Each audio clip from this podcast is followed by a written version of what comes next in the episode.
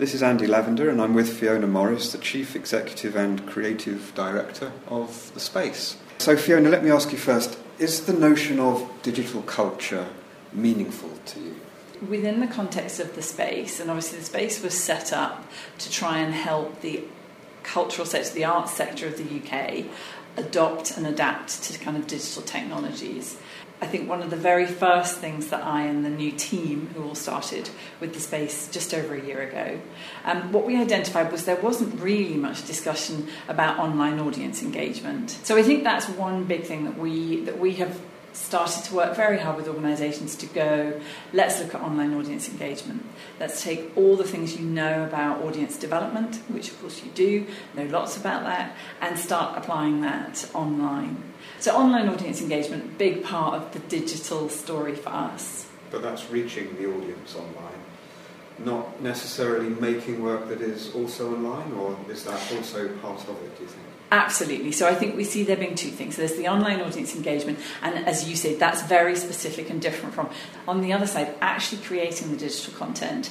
What we felt was if you then start to take some information from this online audience engagement about who these audiences are, what kind of content they like to consume, actually making content putting it onto those platforms, monitoring it and seeing how people are using it and whether they're sharing it, whether there's a dropout rate at a certain point, going back in and having a look to see why that's occurring. So there was the sort of an online audience modelling, then there was actually online digital content creation and mapping to an audience. And then there are the third big area for us, which is yeah, where is there digital technology and innovation that can actually transform how you might want to tell stories? Uh, to audiences, and that can be uh, telling stories to audiences in the online in, in the online space. But of course, it can also be in site-specific environments. Um, it can be kind of data visualization projects, um, you know, many many and myriad things. And again, I think there what we wanted to do with arts organisations and with artists was to say don't come at this from the technology. Let's look to see where the innovation in storytelling is, and then let's map that to technologies.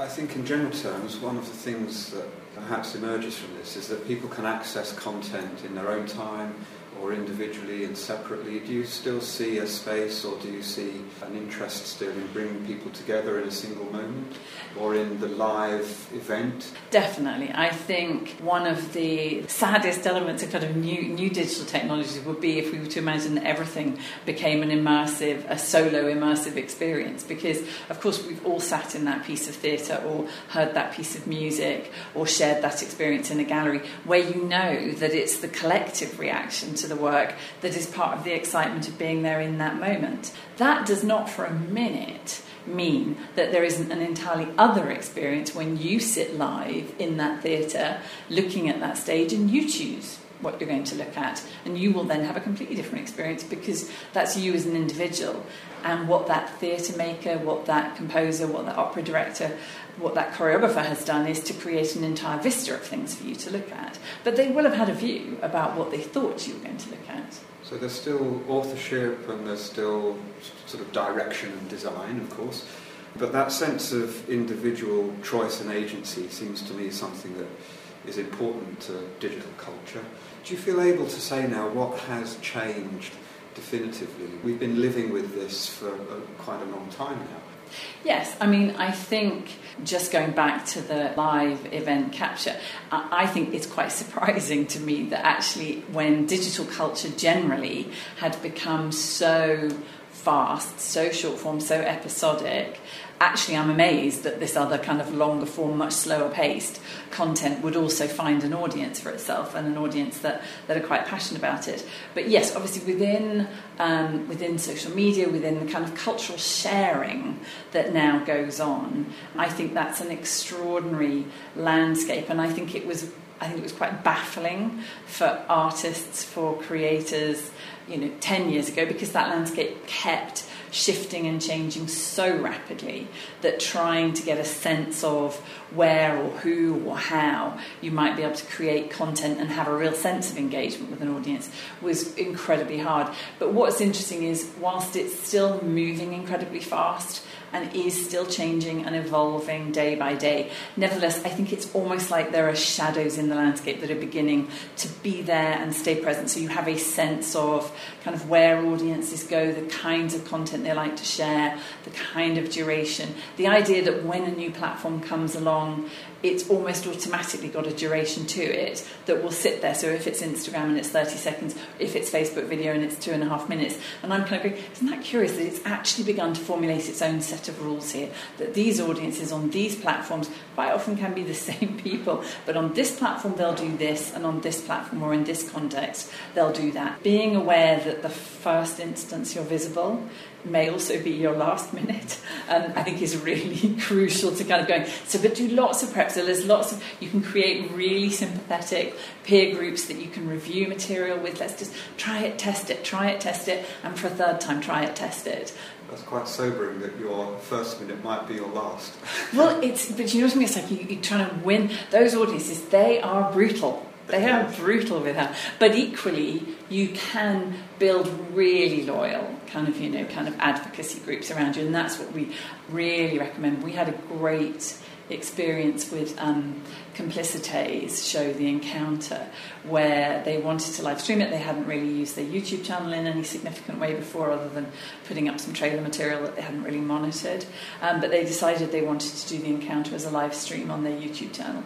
And we suggested to them that what they might do is put together a list of all the organisations, all the um, venues, other kind of touring theatre companies that they knew were kind of in their orbit and friends of theirs, and just ask them all if they would embed some very short form content that they were going to make around the show and a countdown clock to the start of the live stream. And they very quickly put together a list of, I think, about 50, 60 organisations that they had close links to. They sent them the short form content, uh, which was kind of little kind of um, audience review sound bites. You know, obviously they, they have a kind of pretty high profile uh, community of fans, and so there were some familiar looking faces in that mix, but all saying, great show, must see it, you know, and with the countdown clock. And they were, the estimates that we were given about the kind of level of engagement that they might have on a live stream for that show were probably between about sort of 500 to 2,000 people live with the show streaming, and they were going to leave it up for a seven day window, and probably they would get between sort of five and 7,000 people across the seven days. They actually got just under 70,000 in seven days, which was fantastic for them and, you know, transformed their view of what YouTube could be for them as an organisation. This connects with something else we think we observe putting this together, which is that people are still interested in experience and in being there in some way, and possibly even having the thing done to you and your own body. So it's mm. not that digital technologies suddenly move us only into virtual worlds and disembodied experiences and kind of remote encounters. Yeah, no, definitely. I think there's two bits to that. One, I think that kind of just that idea of experience. We've become a very experience hungry species. Sometimes I think it's about making things personal, though, isn't it? Sometimes it's about bringing it down to a very personal level. I mean, we have another project which I am enormously proud of the artists who put it together called Adrift, which is uh, an artwork which looks at the numbers, thousands of pieces, hundreds of thousands of pieces of space junk that are currently orbiting the planet. So this piece is very much one that sits within the heart of a, the science community, something that they know is a big issue for themselves, but absolutely humanises it. So very simply, what the artists did when they were looking at, it, they made a film, and then they created a physical installation, an instrument that is mapping space debris in real time, and then each piece of debris has a has its own sonic landscape that the artist Nick Ryan created, and then it maps where that is around the planet to where you are so the volume of the piece of debris and all the other thousands of pieces around it changes and shifts depending as they as they as they move around the Earth's orbit. The third thing was to create these twitbots. So that's three pieces of monitored space debris. They tweet at you wherever they are on the planet. But what I love is that artwork stretches from a filmic narrative, which does what it should do in terms of documenting a story to tell you a thing, to an installation artwork that has a sonic landscape that is absolutely an artistic response to these twitbots. And for me, that's like that's a complete work as a whole, the three pieces together. And what other innovations do you see amongst artists and companies?